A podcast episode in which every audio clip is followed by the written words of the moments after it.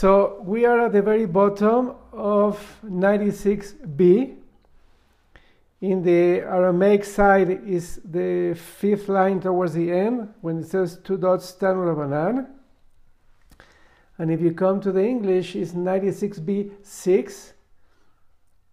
Also, uh, is in the first column, the last part. The Gemara dis- digresses to a discussion concerning the identity of the Gatherer, the Mekoishesh Eitzim. So, what happened is that yesterday we ended when the Gemara had three opinions. What did this person do? The Mekoishesh. Shmuel Shalom Aleichem. But the so we are in 96 B6, but the Chumash doesn't say who was that person. So says the Gemara, Tanu Rabbanan, Mekoishesh Zet Tzlovchad. That person that gathered, gathered, gathered,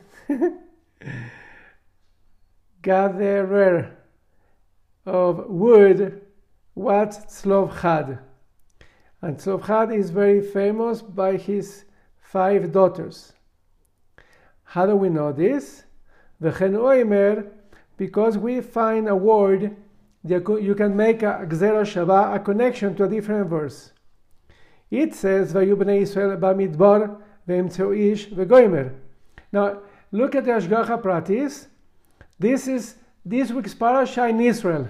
Okay? Parashas Shlach Lecha. And they found, and this was when in the wilderness, and they found a man gathering wood in the Shabbos day.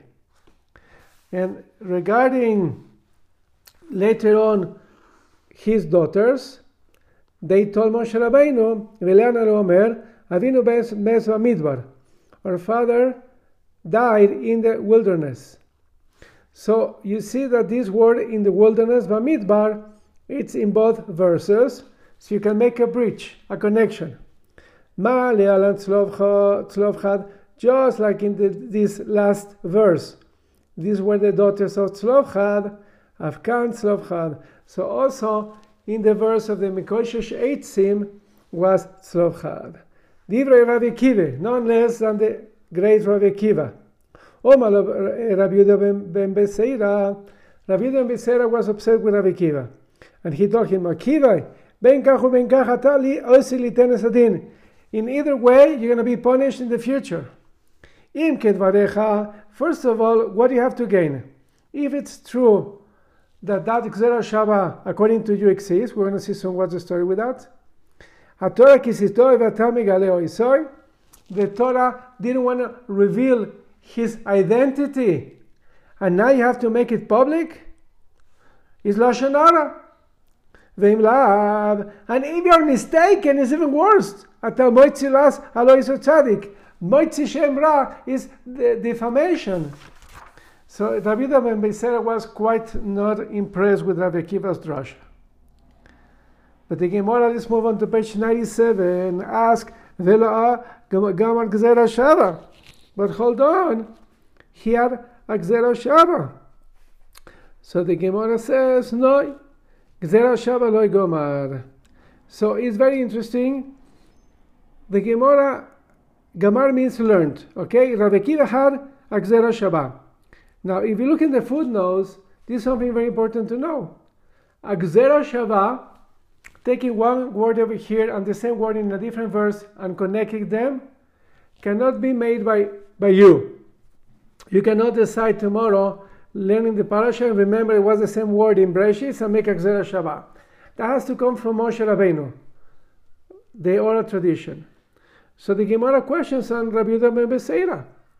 Why, why are you telling Rabbi Kiva it's a Gzera Shava? And that came down from Moshe Rabbeinu.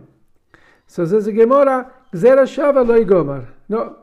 So the Askul already add the words that Rabbi Yehuda ben Beseira didn't have that Gzera Shava. But there are some opinions, look in the footnote number three, that some even read that according to Rabbi Yehuda ben Beseira, or maybe, yeah, Rabbi Kiva didn't get that, that Gzera Shava. The Gemara just says he didn't have that Gzera Shava. So maybe it's Rabbi Kiva the one that according to Rabbi Ben Bisera, he never got such a, such a Gzera Shava. According to Rabbi Kiva, he did get it. Okay. So the Gemara goes back to Rabbi ben Beisera. Okay, if according to you, he wasn't Tzlofchad, or Tzlofchad wasn't the Mekosh Shetzim, Ela Meichoyava. So according to him, what happened to Tzlofchad?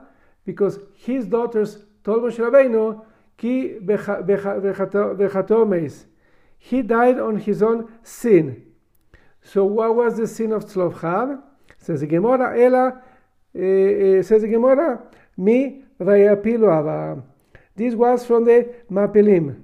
Also from Parashat Shlach, that after the Jewish people were punished, that they're going to have to stay 40 years in the desert. So you know, it's called the psychological effect of going against, Vedavka. When Hashem says, go to the land of Israel, they say, we don't want to go. Now Hashem says, okay, now you cannot go. Say, no, no, no, now we want to go. There was defiance. So it says that after Moshe told them, in the name of Hashem, they're going to die and they're going to stay for 40 years in the desert. Now the Jewish people say, no, now we're going. And Hashem told Moshe, Moshe told them, don't go. If you're going to go, you're going to be killed. But they didn't listen. They went in a defiantly attitude, ascending to the mountaintop. And Amalek and the, the Knani came and they killed them. So according to Rabbi ben Beisera, Tzlofchad was one of those people that they killed over there. Okay. Now a second topic, and now this is related to our parasha here in Chutz Laaretz, Parashas Valoischa. So at the end of this week's parasha here in South Africa is a famous episode that Miriam spoke with Aaron regarding Moshe. And we all know the story that Tzipora, they noticed Tzipora wasn't putting in any makeup anymore, or, or she commented something about um, Eldad, Umeidad receiving prophecy, and she said, Oi, for the wives, now they're going to separate if they're prophets. And Miriam asked Tzipora, what do you mean? Why, if Eldad and Umeidad are going to be prophets, they're going to have to separate from their wives. So said Tzipora, because that's what Moshe Rabbeinu did to me. He separated from, from being together with me. So Miriam said, how come? We are also prophets. So he went, she went and she spoke with Moshe. And the parasha says that she got tzaras, right? So look in Rabbi Akiva's drosha, the same thing at, the, the, at that episode. It says, Hashem bam vayelach. And Hashem got angry at them, in plural, Bam, and then he went away. So says Rabbi Akiva, Melamed Shav Aaron Nitztara. This is a bit chidush. I never knew this. According to Rabbi Akiva, not only Miriam got tzaras, even Aaron a Cohen got tzaras for that, for listening to Miriam. This according to Rabbi, Rabbi Akiva. And again, Rabbi Ben Beseira, Rabbi Ben Beseira comes again to disagree with Rabbi Kiva. Say, Akiva, no matter what, you can end up being punished. Im because even if it's true, Torah kisatoi, megaleo iso. The Torah eh, oh, covered that, didn't want to conceal it, and now you make it public?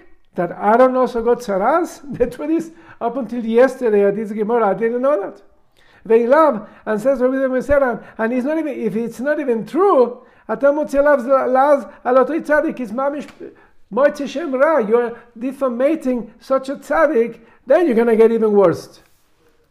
But the Gemara asks on Rabbi ben Besera, a bomb. But it's written that Hashem got angry at both of them. So Rabbi Kiva has a source to his drasha. Says the Gemara, U ben ve'alma. Yeah, it, it says in the pasuk that Hashem got angry at them, and that is a sign of rebuke, but it doesn't mean that also Aaron got tzaras. But the Gemara brings up Braisa that also follows Rabbi Kiva's opinion.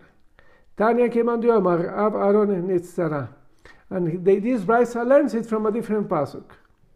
That also Aaron got tzaras, because it says, Dichtiv, Vaifen Aaron el Miriam vine metzoras. So right after Hashem left and Miriam got tzaras, says in the verse, and Aaron turned to Miriam, and behold, she was afflicted with tzaras. So what, what, what, what is the verse telling us by that? So look in the word that it says va'ifen.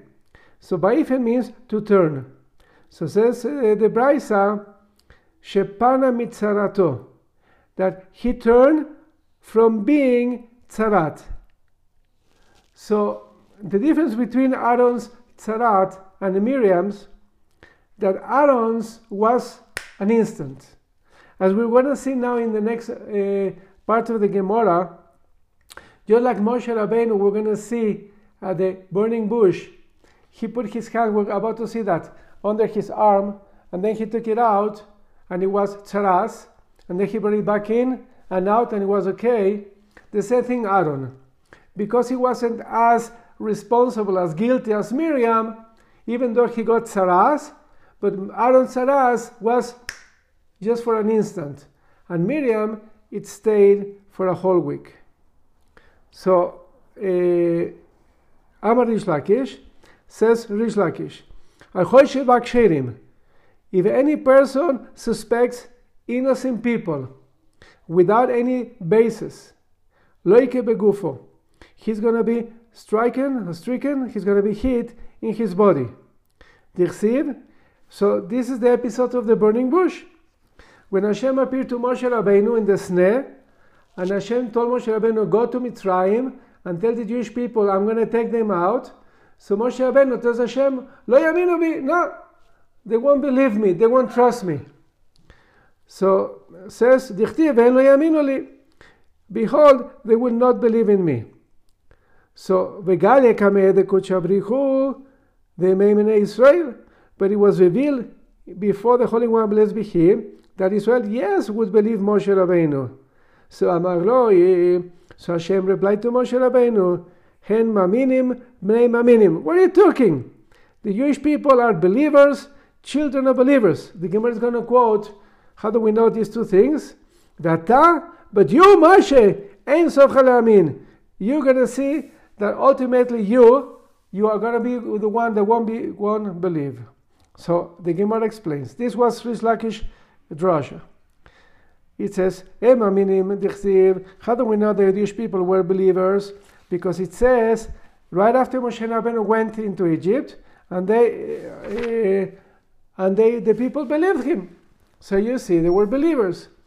And how you say, uh, how do we know b'nei maminim? That they were descendants of people that were believers.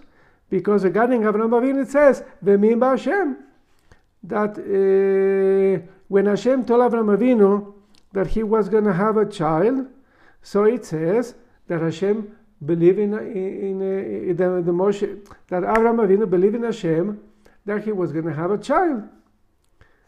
But ata, but you, Moshe Rabbeinu, says Hashem, At the end, you ultimately, you, you're going to fail to believe when in Parshas Chukas, Shenemar, ya no emantem bi v'goimer. Hashem tells Moshe Rabbeinu when he hit the rock, uh, instead of speaking to the rock according to Rashi, Hashem tells him and to Aaron, because you did not believe in me, therefore you won't be able to go into the land of Israel.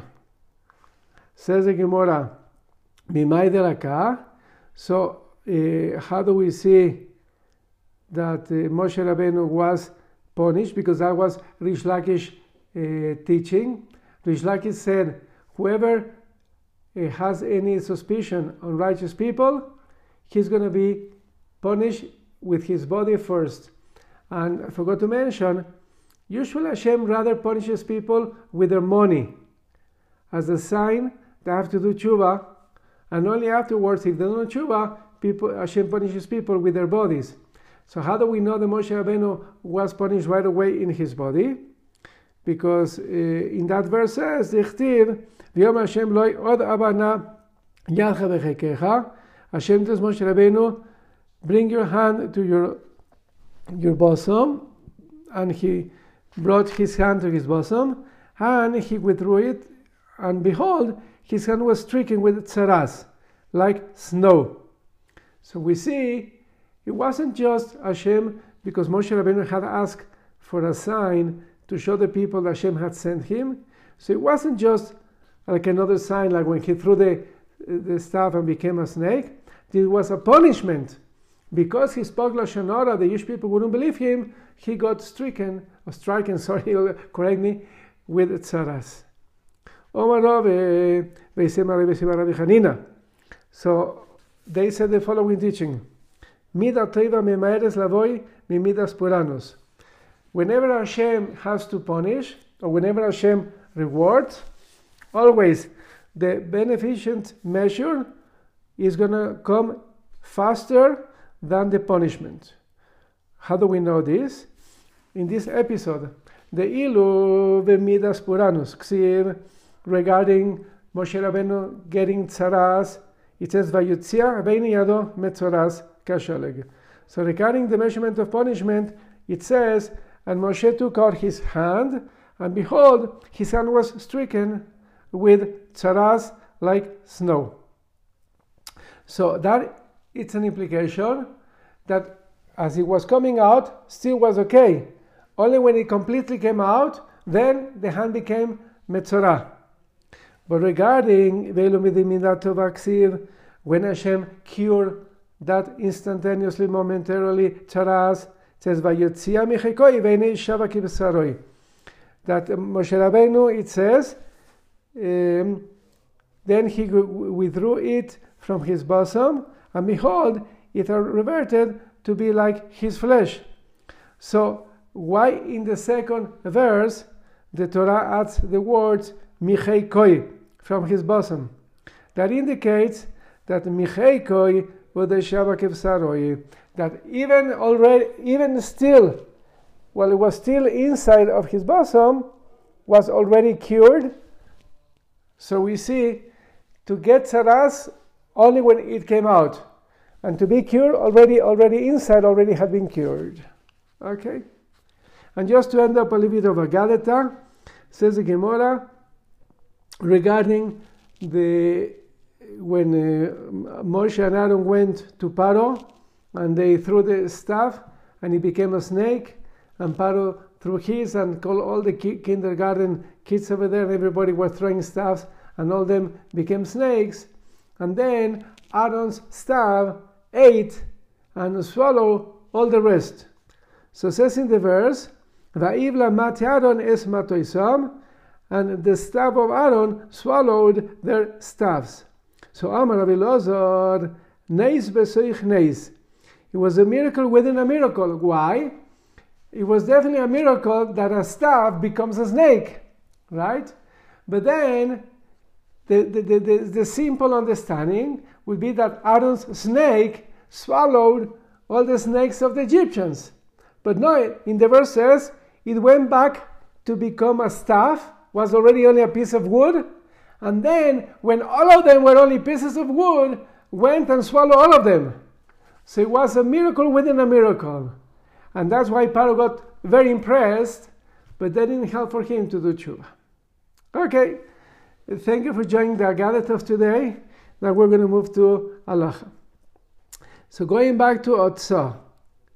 So in the Mishnah it says there's a machlekes between Rav and the Chachamim.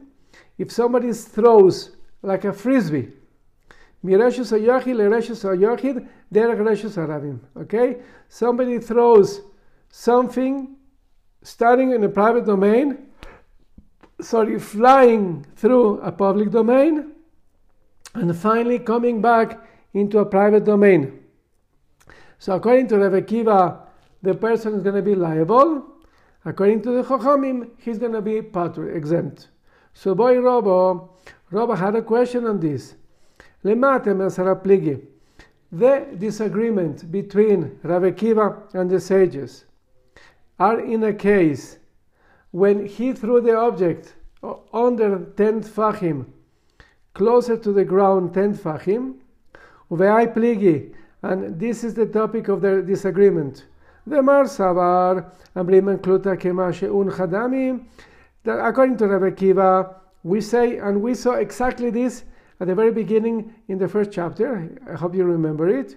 That something that is flying through a domain, halachically, kluta means contained. That's the way Ashkol translates the word kluta. Liklot is to grab. But over here it means, according to Rabbi Kiva, something flying under 10 tfachim. Why? Because the, the, the, um, the dominium, the, the domain of Reshus Arabim only goes up to 10 tfachim, one meter high. So when he flies inside of, the, of that domain, so according to Rabbi Kiva, we consider it halachically as if it's already landed. So even though physically still flying is a frisbee, but halachically we look at it as if it already landed, and that's why it's considered that it went from Reshus Yachid to Reshus Arabim, and then again from Reshus Arabim to Reshus Yachid. So that is Rabbi Kiva. Umar Savar, but the Chachamim in our Mishnah, they hold Lombrina and Kluta Kemashuncha. They don't, they don't uh, hold of this principle. But all this, says Rabbah, when the object went flying under 10 tfachim, as we explained. But in a case when they would be throwing it higher than 10 tfachim, maybe the Kol Patur, then everybody would exempt it. Mimosit. And even Rabbi Kiva agrees that we don't learn the throwing from handing over. So yesterday we saw in the Mishnah, and actually I forgot to mention, so let me mention it now. Moshit is a very interesting exception of the aloche. So what is moshit, which is handing over from one person to another? So we saw it previously, we mentioned it yesterday. They had two wagons, one next to the other, and each wagon was a Reshus Yachid, was more than 4 by 4 tfachim and higher than 10 tfachim. So there were Reshus Yachid, and in between there was a Reshus Arabim. So they handed the planks, the boards of wood, from one wagon to the other one. But that went higher than 10 tfachim. So in principle of Otzah, that should be patur, that should be exempt. Because we have been learning many, many times, and I just said it a few minutes ago, that the Reshus Arabim only goes up to 10 tfachim. So if they were handing over higher than that, so according to the simple Allah of that shouldn't be a problem. So this is a unique exception that only applies to, to this situation of handing over. So that's why maybe according to both Rabbi Kiva and the Chachamim, you only have what the Allah said, what they did exactly. They were handing over the planks from one wagon to another, but somebody that throws, they didn't throw, we spoke about it yesterday, the, the, the planks from one to another. So therefore we don't we don't learn because it's higher than 10 tfachim. So that's why even Rabbi Kiva would agree that the person is patur, is exempt. So that is uh, Rabba's question. Odilma, but the other side of the question, says Rabba, maybe, perhaps, lemata mesara pligi. No, Rabbi Akiva is so stringent that according to Rabbi Akiva, even higher than 10, if you throw an object, you're gonna, you're gonna be liable. Why? This is the basis of their argument. The Mar Savaria Finan Zorgin that according to Rabbi Akiva, indeed, we do learn throwing from handing over. According to the other opinion, to the Chachamim, we don't learn one from the other, throwing from handing over. And if that would be the case, and that is the argument of our Mishnah, then says Rabbah, Avalimata Me'asara, but then we can say that below 10, Dibrakol Chayav. Even the Chachamim would agree that he's liable, and my time, what is the reason? because they agree with the principle kluta kemasheum chadamia, that something that is contained in the airspace of the domain is legally viewed as you have already come to rest over there. So you get it. We saw this in Perek Rishon. Exactly this. So the Mishnah's argument is below 10 or higher than 10, but below 10, everybody would agree he's liable. Omar Rav Yosef. So Rav Yosef says, Amilsa iboili iboile le Rav Chisda. Actually, your question was the same question that Rav Chisda had. Upashta neilei Rav Amnuna. And actually, Rav Amnuna was able to give Rav Chisda an answer, Meha, based in a brisa. The brisa says that mereshus oyachid, if a person is transferring from a private domain to a private domain, bereshus arabi matma, and uh, this object is passing, flying through the public domain itself. So, what is the difference between this brisa and the, the Mishnah? The word atzma, itself. The Mishnah doesn't says the word itself, that it was passing through the public domain itself. It only said it went from private to private via public. But if over here the Brisa says itself, and on that Akiva Mechayev v'Chachamim poitrin, Rav Akiva says he's liable, and Chachamim said he's going to be exempt. So says Haramim Matzma, from the fact that the Brisa used the word through the public domain itself, so Pshita is obvious, is clear, that the disagreement must be within the 10 Fahim. Because if we're talking higher than that, higher than that is not Reshus Harabim Matzma, as we just said, higher than 10 Fahim is not Reshus Harabim. And now, uh, what, what is going over here? What is the situation they're arguing? Or better to say, the Brisa said b'ma'avir. He's bringing it, carrying it. So, what is the case? Ileima b'ma'avir. If the Brisa is dealing in a case where the person did the transferring, walking and carrying the object from private through public to private. So, could you say that only under 10 he's going to be liable? Le Malamasara Mechayad, but higher than 10 he wouldn't be liable? But Rabbi Lazar said, we saw that Motzei Shabbos, and Moitzi Masu Lemala Chayav, if one carries out a load from domain to domain, even if it's above 10 tfachim, he's be liable. Shekel Masa B'nei Kias, we learn this from the family of the Levim of Keas, that they would carry the Mizbeach and the altar, uh, the, the Mizbeach and the Aron HaKodesh higher than 10.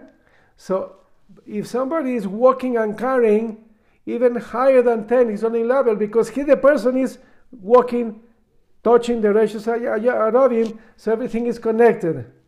El Alav is Rather, we're forced to say that we're dealing in a case that is when somebody threw it.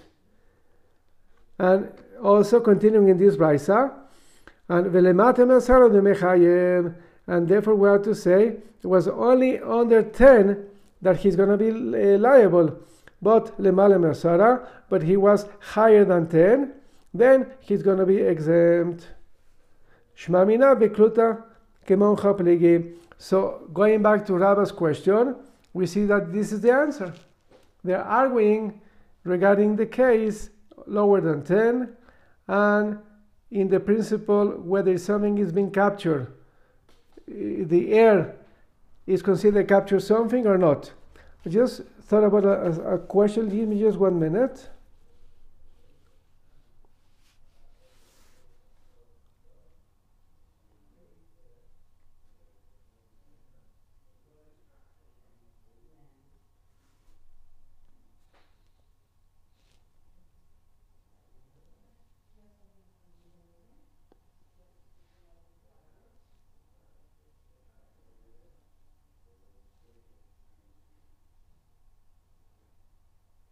Yeah, because that, that was my question. How do we know that we're talking under 10? Because the words Reshus Harabim. So Reshus Harabim needed to imply that had to be within 10 Tfachim from the floor. And that's why the, the Gemara says, in which circumstance, only when it's within 10 Tfachim, that, that you consider Reshus Harabim to be liable or not, only when he's throwing. Because if he's walking, even higher than 10 Tfachim, he should be liable. Okay? So this is the way Shmamina. We're moving to page A4. So Rabbi Nuna concluding from here that this was the answer to the question of Rabba. So indeed, they are arguing under 10, and that is actually the argument. According to Rabbi Kiva, we, say, we say the principle of Kluta contain, and according to Chachamim, we don't say it. And therefore, we also conclude, but higher than 10, even Rabbi Kiva would agree that he's going to be exempt, and we do not learn throwing from handing over. But then, Pliga de Rabbi Lozar, says the Gemara, this way of Rav Amnuna and Rav Yosef and Rabba of learning the Mishnah is in disagreement with the way Rabbi Lazar learned it.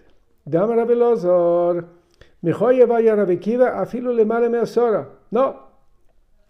Rabbi Kiva would indeed say that the person is liable even if he throws the object higher than 10 tfachim from the ground. Now, so then how does he learns this braisa from Rav Amnuna? The Rav brought a proof from the braisa.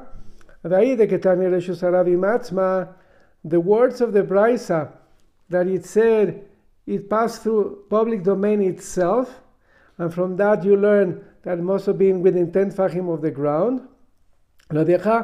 Uh, so actually, from the word itself, atzma, that's where we learned that had to be within 10 tfachim. But then what does Rabbi do with that word, atzma? You're right. The situation that had to be a reshus arabi matzma within 10 tfachim is not because otherwise Rabbi Kiva would agree that it's going to be exempt. No, it's just to show you the degree of the chachamim how much they hold that a person is going to be exempt. That even when he's below 10, according to the Chachamim, he's going to be exempt. So according to Rabbi Lazar, there's two arguments over here. That according to, to Chachamim, we don't say kluta, but according to Rabbi Kiva, we do say kluta, contain. And the second argument, according to Chachamim, we don't learn throwing from handing over, but according to Rabbi Kiva, we do. So he learns two arguments between Rabbi Kiva and Chachamim, and not like we saw previously. The pliga de Rav Hilkia Bartoivi, and also uh, Rabbi Lazar doesn't go like Rabbi Hilkia Bartovi. Why? Because then Rav Hilkia Bartoivi, Rav Hilkia Bartovi said, "Toch lo shadivra kol chayav." According to, to him, if the object was flying lower than three tfachim from the ground, over there Chachamim agree that he is liable. Because over there we do say kluta, contained. And that's we're going to see also soon, the concept of lavud, that lavud is like a connection. So definitely within three tfachim from the floor, everybody in the Chachamim agree that is considered was contained under uh, contained by the Dershus Harabim. And also according to Harabim is going to be liable.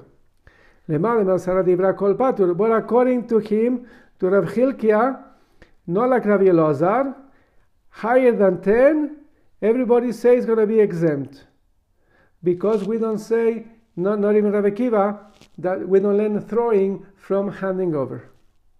Only Mishloshe Badasara, only when the object went flying between three tfachim and ten tfachim, banu lemachlokes Rabbi Kiva v'Rabbanan. That is the argument that according to, to, to, to Rabbi Kiva, the principle of a kluta, of being contained, goes up until 10 tfachim, as we explained, and according to Chachamim, no, only until 3 tfachim.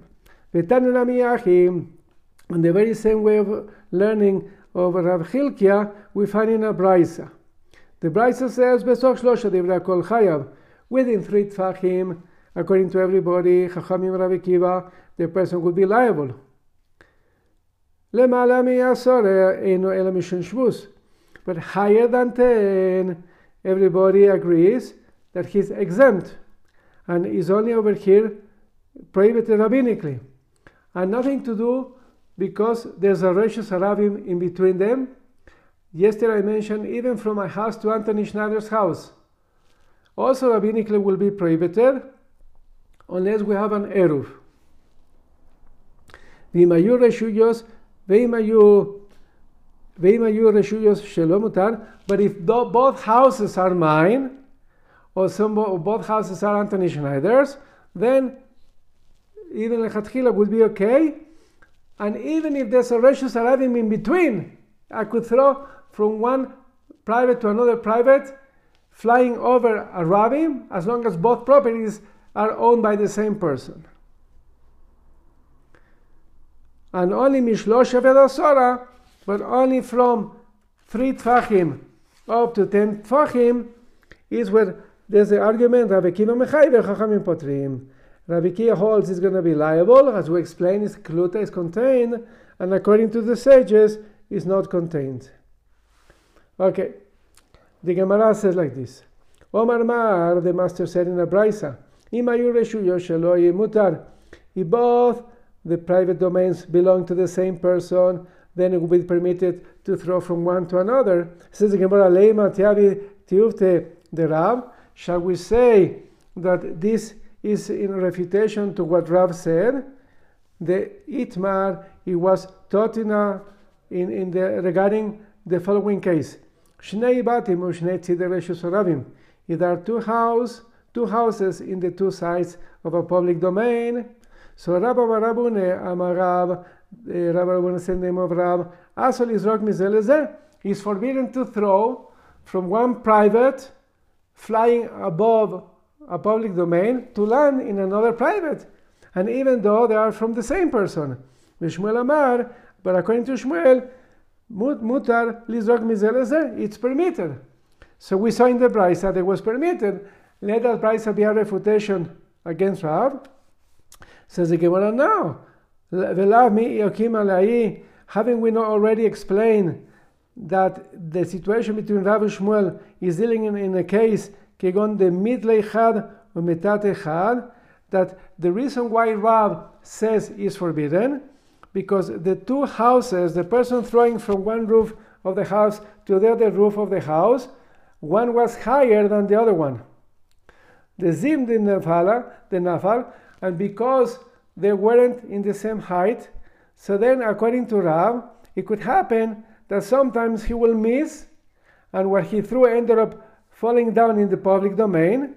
And the person, the thrower, will come to bring it from the public into the private domain by mistake. And that is because they were in different heights. But Rab would agree, and that is the braisa. If, if both private domains belong to the same person, and both of them are in the same height, even you have a rabbin running in between of them, you can throw from one to the other. The Gemara wants to know what is the source of this. Omale Rav Amnune. Not for this, for, for the Lavud. Ramila Rav Amnuna. So Rav said to Rav Amnuna, and some say that was Rav Amnuna said to Rav Chisda. Minani Milsa de Amuravanan. From where do we know this matter? that kol pachas mishlosha kel avodami. That the Chachamim said, uh, as we just explained, we just explained that within three tfachim from the ground is like extension from the ground. Omalei, so he replied to him, Letishi efshar la She Ilaket she'ilaket melaket uvereitinei. For sure in those days, it's not like today that you can have a street everything paved smoothly. In those days, it was impossible for a public domain to be planned with planes and to look so nice and so smooth. So, therefore, you need some uh, consideration when it goes a little up and down, that is still part of the Reshus Harabim. So therefore, up until 3 tfachim, 30 centimeters, we say it's still Reshus Harabim.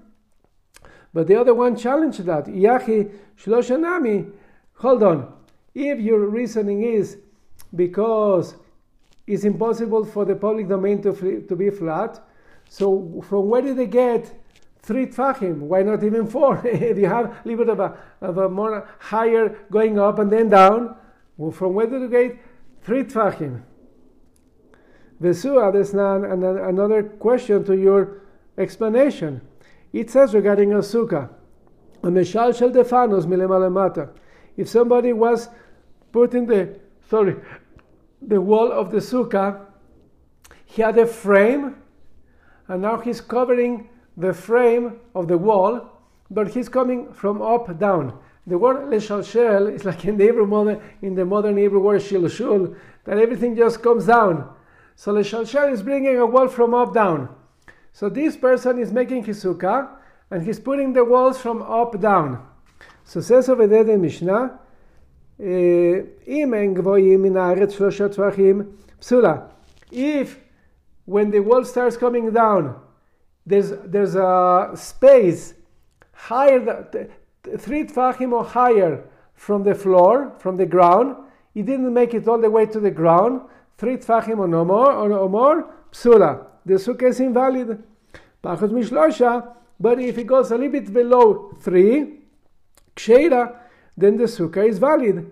So says the Gemara, Tama. So, um, so over there, certainly it's not, it's not because, uh, like in the Reshus Harabim, cannot be flat. What does that to do with make the sukkah kosher or not? So, wherever it was, either Rav Chisda or Rav Amnuna, answer in the following way.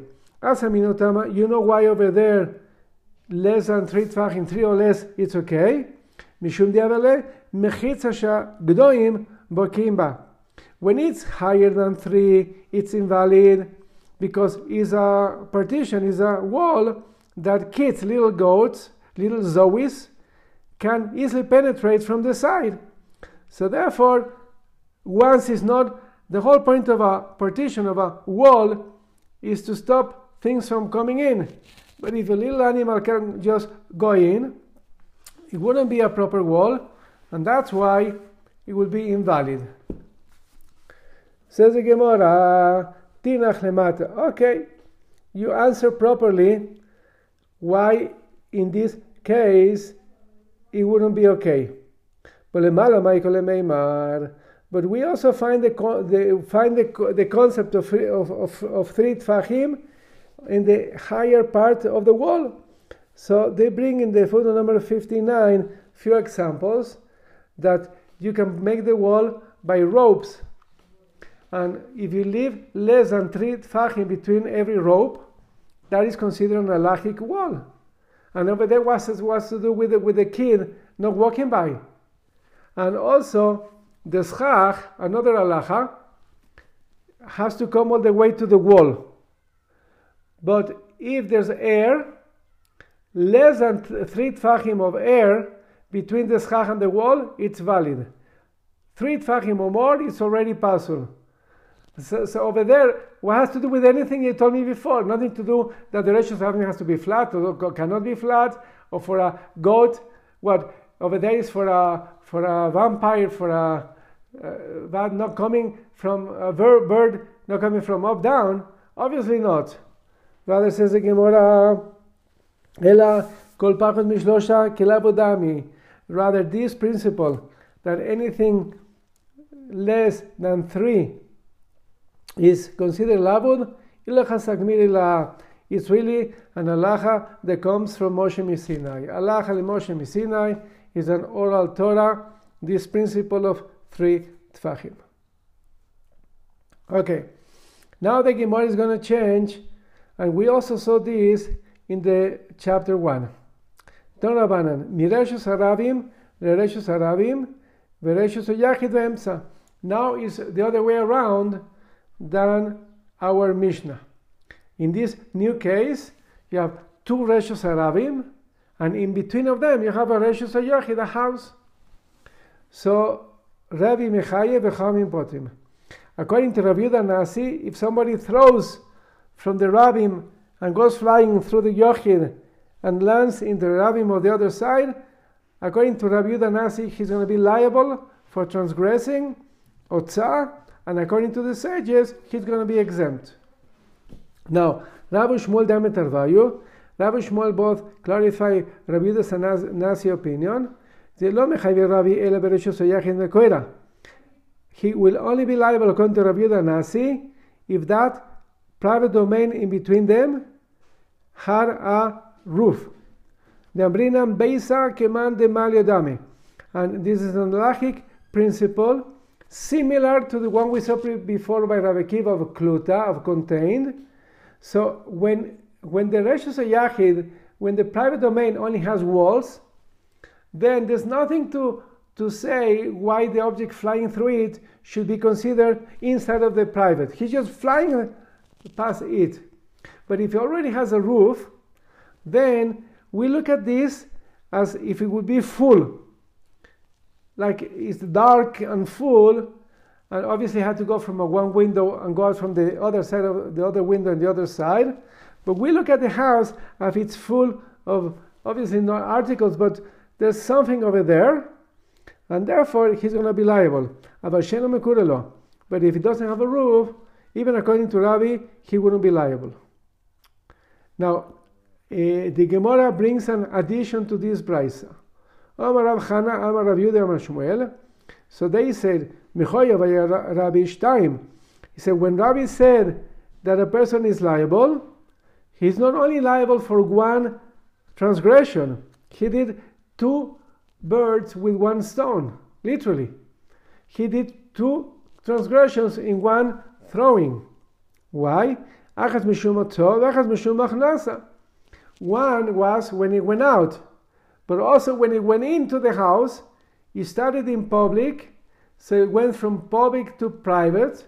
According to Rabbi Nasi, is considered kluta in a way contained in the yochid. So that was achnasa, and then when he went out was otzah. So he's liable for two for two korbanos. But after he said that, he himself, Rav Chana, had a question on that. Yasif Rav Chana v'kashale. So he had a question on what he just had said. He said, Lemeimbra de Mechayiv Rebbe atolda v'makremav? Does this mean that according to Rebbe, a person can be liable to two animals, to two chatos, when he transgresses in the same lapse of awareness the Av and the Tolda. We saw it yesterday that the reason why the Torah tells us the different, uh, well, the oral Torah tells us what are the different Avos Melachos, it was because according to Chachamim, if a person does simultaneously or, or with the same, same lapse of awareness the Av of the Melacha and the Tolda of the Melacha, he will only be liable for one animal. So we saw also yesterday that is written in the pasuk of Moshe Otza. Uh, yeah, they, the people brought things for the Mishkan from their private homes to Moshe Rabbeinu's tent, which was public. So that is the Av, bringing from private to public. And then the Gemara said that how do we know uh, from public to private? So it was reason was a svara. But that the Gemara said yesterday, we saw it in the previous daf, that is only the Tolda. So even if you tell me he did two things over here, but was the Av and the Tolda. And according to Chachamim, when somebody transgresses the Av and the Tolda, he only brings one Chatas. So why did he say, uh, Rabbi the name of Shmuel, should be liable for two? That is the cash. And maybe you say, we saw it yesterday, that Rabbi holds like Rabbi Eliezer. Remember, and also Shmuel, you have that in the first page of Bava Kama, that according to Rabbi Eliezer, yes, a person is liable if he does the Av and the Tolda separately for two animals. Maybe Rabbi holds like Rabbi Eliezer, but the Gemara is going to prove that not. Vatanya, Rabbi Oimer, Rabbi we saw this drasha previously. Dvarim, hadvarim, hele advarim. So remember, the word dvarim, davar is one, dvarim plural is two. Then the letter hey, ha, dvarim adds one more. And then the word eile is gematria 36. Aleph is 1, Lamed is 30, Hey is 5. So you have 3 plus 36, it comes to 39. So Rabbi is making this drasha. When Moshe Rabbeinu told at the beginning of Pashas Vayakel to the Jewish people, Hele advarim asher amar Hashem, so says Rabbi, Elu shloshim melachos shenembru leMoshe. These were the, and this is Rabbi Yehuda Nasi. These are the 39 melachos that Hashem told Moshe Rabbeinu in Mount Sinai. And the only reason why we need to know that there were 39 melachos, what would be the halachic implication? It's exactly this point. For the Chachamim hold that if a person does the Av and the Tolda at the same time, he's only liable one. And that's what we need to know. There were only 39. So we see Rabbi holds that principle that even you do the Av and the Tola, you're only level for one. So how can they say in that act of throwing he's going to be level for two? So that was the kasha of who was Rav Chana. Omle Rav Yosef. So Rav Yosef told Rav Chana, eh, you have a point. Mara Masnila. You actually thought that Rabbi the name of Shmuel said regarding that case that a person will be liable for two, and therefore kashale the Rabbi the Rebbe, and that's why you asking a kasha, a seeming contradiction between that teaching of Rebbe and this teaching of Rebbe. And, and we learn that that what Rabbi the name of Shmuel said that he's going to level for two, it wasn't going on Rabbi Nasi's case that we just saw. It was going a different case altogether.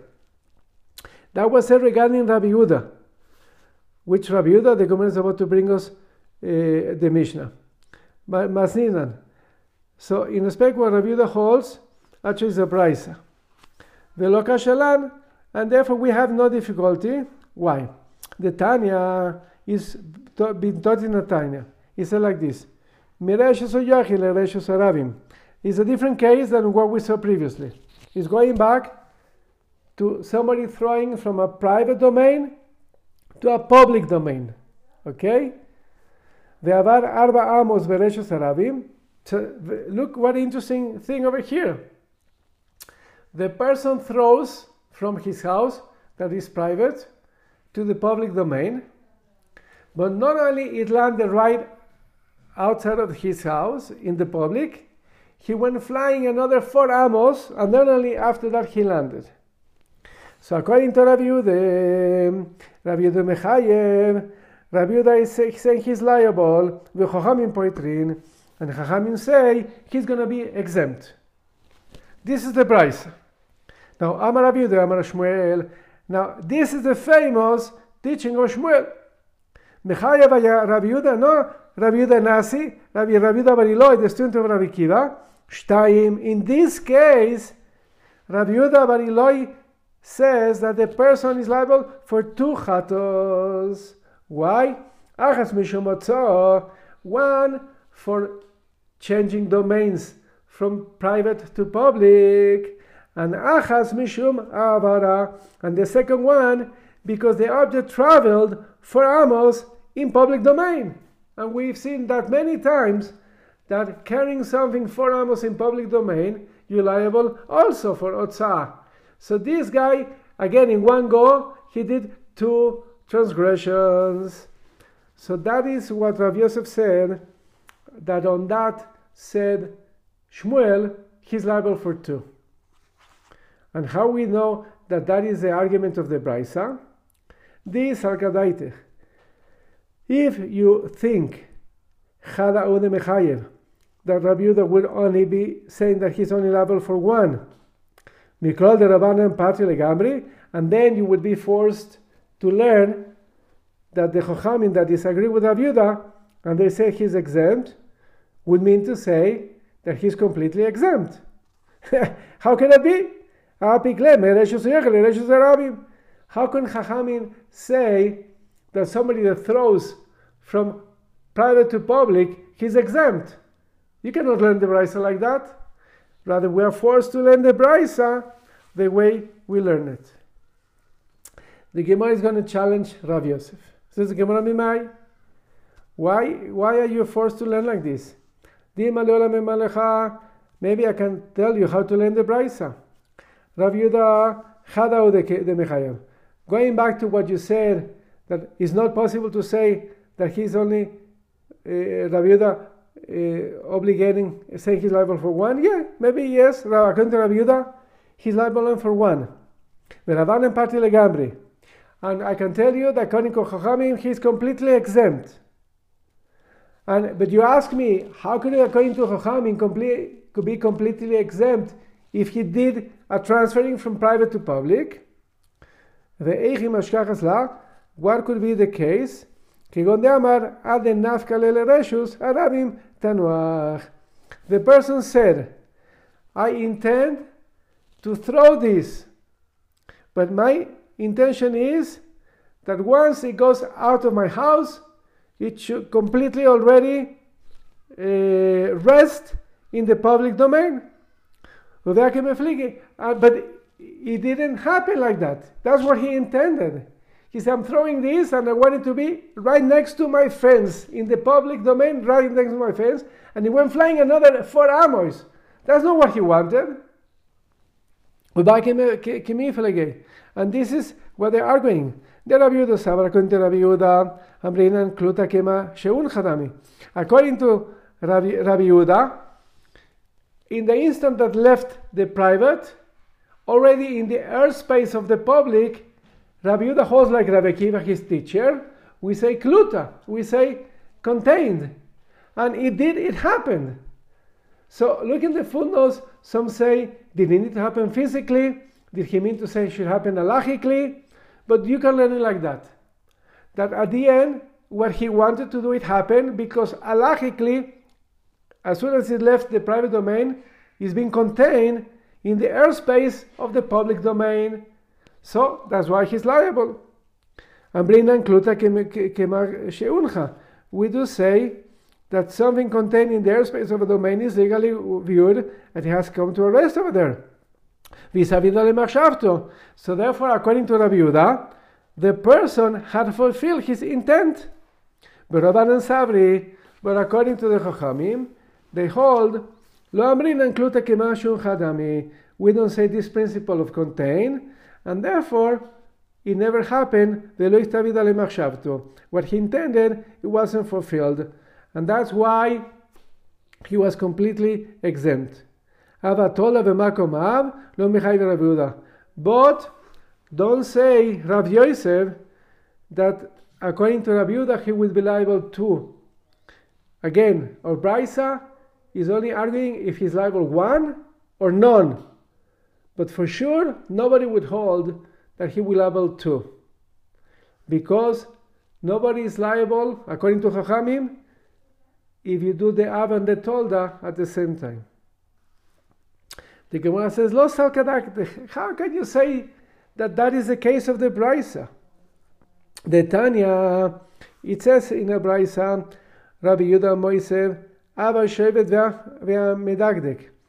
So uh, we saw also this previously in the Perek 7th, in the 7th Perek, that according to the Chachamim, there are only 39 melachos. And we just saw the beautiful drasha of Rabbi Yudah Nasi, Hadvarim Ha'ele. But according to Rabbi Yudah, there are 41 melachos. Why? because Rabbi Yehuda adds Ashovet ve'amedagdek. So in the list of the of the melachot that a person requires to make to make a garment, so Rabbi Yehuda adds an extra two, and that those are the somebody lining up the warp threads with the rod. Maybe I'll leave you as a homework to look with the detail what it means, and the beating the weft of the threads. So according to him, these are separate labors. And according to Chachamim, Amru lo Chachamim, Shavet Areu Bichlal Mise. What are you talking about? Lining up with the rod. It's already included in the category of mounting the warp. There was one of the 39. And also Medagdek that you are saying, Areu Bichlal Oireg. Beating the weft threads, it's also included in the category of weaving. So according to Chachamim, there are only 39 and not 41. So says the Gemara, my love that So according to this understanding, when the Gemara wants to go back to prove that according to Rav Yehuda, a person would be liable if he does the Av and the Tolda. So according to this understanding, they think that Rav Yehuda is adding these two as Toldois. So the Gemara is saying, love, Adino le salvayo viadi adadi, is it not the case of the braisa when a person performs both of these derivative and the primary labors together? Veshmamina, and therefore you learn from this braisa, Michaiva Rav Yehuda atola b'makomav, that indeed Rav Yehuda would say that if a person did a tolda together with the av, he's going to be liable for two. Says the Gemara, no, mimai. Why are you learning that according to Rav Yehuda, the two things that he added he added them on the level of a tolda. Dilma leolam de adala lechuda lechuda. Perhaps the, the Braisa refers when one performed this labor alone and this labor alone.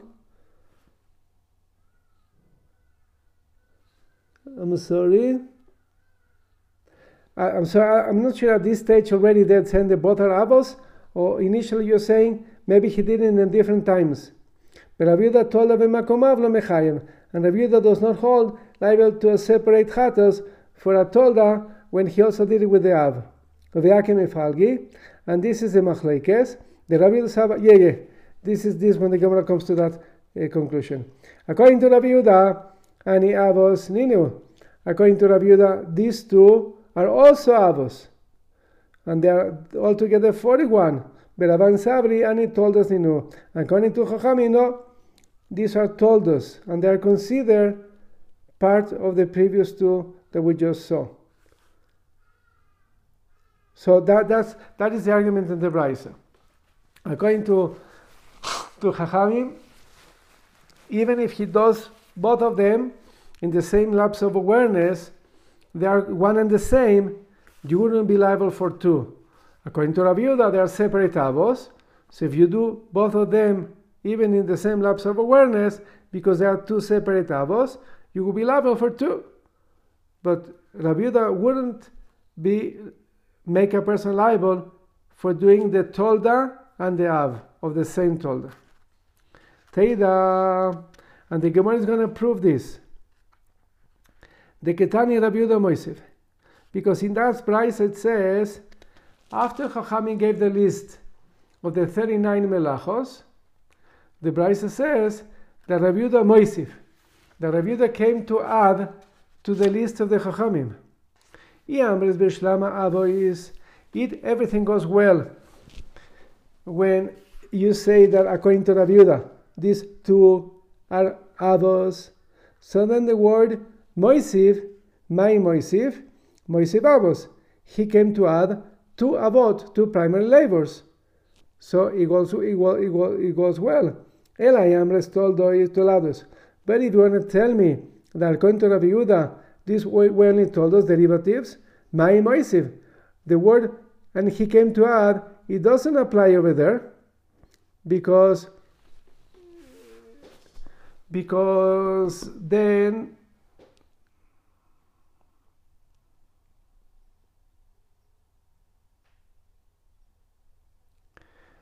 I think because he wants to tell us that if you do all of them at once, according to Chachamim, the maximum chatas you can come to be liable is 39.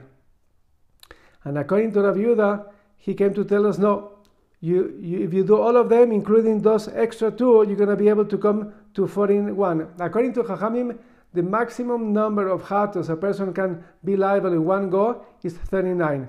And according to Rabbi Yehuda, he came to be Moisiv. No, no, you can come up to even 41. And that is why he said Moisiv. Yeah. Okay, so just to end up this topic, Itmanami was also uh, stated by Rabban Rav Yosef, Demeter Vayu, Lo Chayev Rav Yehuda Elachas. They also teach that according to Rabbi Yehuda, a person, if he does the tolda and they have in the same go, he will only be liable for one korban. Now, after we went all this and the Gemara basically rejected Rabbi Yosef, nevertheless, the Gemara wanted to understand how could Rabbi Yosef think like this. Omar Rabina. Rabina asked to Rav Ashi, According to what we thought initially, the Mechayev Yehuda that according to Rabbi Yehuda, a person can be liable for two, and the case was that he threw the object and he will liable because went from private to public, and then another liability for flying another extra four amos in the public itself. So how could that be? If he wanted the object to be there, so uh, four amos into the public domain, then he didn't want it to be right outside of his house. And if he wanted it to land right outside of his house, he didn't want it to be four amos away. So we know that you need intent. And four amos is a big difference from landing from place to place. So, in principle, it was nice to say that. But in, when it comes to Allah Lemaisan intent, a person cannot be having an intent for this either should be intend to fall here or to fall four hours away. Omalech, he answered to him, V'yomer kol makon shetir is the case when the person throw it and he said, I don't care where it landed. As long as it lands in the public domain, wherever it pleases, it's fine. So therefore, origi- his original intent is fulfilled no matter where it landed. Okay. Just to end up today, one more halacha. The Gemara says like this: Pshita, in some level, is clear for them. Niskav and Lizrok Shmona Bezarak Arba. A person was already in the public domain and he wanted to throw an object, but initially he wanted to go flying 8 amos. But he wasn't able, he miscalculated, and instead of going 8 amos, only went 4 amos. So says the Gemara, that's clear for us, he's going to be liable. Even though his intent wasn't accomplished, but why is he liable? Because we compare it to somebody that says, Arei Kosav Shem Mishimoin. Somebody wanted to write the word Shimoin, and he only wrote the first two letters, Shem. So we saw it in, in already previously that the minimum amount of writing to be liable is two letters. And because these two letters form a name, even though Shem is the name name, but also Shem, the son of Noah. So by already writing a proper name with two letters, even if he didn't end to the full name Shimoin, he's going to be liable. So, uh, so he already wrote, and therefore he's going to be liable. But what be the case? And so the same thing over here. So that's why over here he wanted to throw eight and it only came 4 is half the distance is similar to half of the name and is liable. Now, this cabin is shmoina. But in the case that somebody wanted to throw the other way around, only 4, and he went flying an extra 4, altogether 8. Now, so what do we say? Me and Brinan uh, Apiklei, we say that nevertheless he moved the minimum amount and therefore he's liable. O Dilma, Or maybe we say, but at the end, he wanted to, to land in a different place, not where it ended up land, landing, not so far away, eight amos. So maybe his intent wasn't fulfilled, and therefore he wouldn't be liable. Says the Gemara, Belavainu de Amar le Rav Ashi. The Gemara says, isn't this exactly what Rabina told of Rav Ashi? That a person shouldn't be liable because his intent wasn't accomplished. And the only way to explain Rabbi Yehuda was in a case that the person said, kol makom only in the case where the thrower says, wherever it lands, it's okay, only then he's going to be liable. But in both of your cases, he shouldn't be liable. Even the one you said pshita, it's clear for us. He shouldn't be liable either. But the cambre is, that's what the Gemara is about to say. Are Kosav Shem Shimon. And you compare it to somebody that wrote the two letters Shimem when he wanted to write the name Shimon. And just like over there, he's going to be liable. Also over there, over here, when he went to throw eight and only landed in four, he's going to be liable. Midami says, how can you compare it? Asam kama de loksiv shem lo michtiv le Shimon. Over there, uh, as long as long as the name Shem is not written, the name Shimon cannot be written. Meaning to say, when somebody has the intent to write the name Shimon, every letter he's writing, he wants to write that letter. Shin, Mem, he wants to write those letters. But over here, Aha, kama de los karba, lo mizekele tamnia. Eh, ah, eh, kama de los karba, eh, lo mizekele tamni. Like when a person is only throwing four, so it's not like writing, because when you want it to land in a distance, you don't need to fly the first four. Uh, some change of a kid understanding because you might argue that yes, but some others explain no. He's looking at where does he want it to. The, the Ikar in is not the traveling, is the Anacha. So in writing, every letter of the process is needed, the Shin and the Mem. In throwing, we'll look at the place of resting, of the Anacha. And if somebody wants it to rest in eight amos, if it ends up if it if it ends up resting in four amos, that's not what he wanted. So says the Gemara, you cannot compare both cases.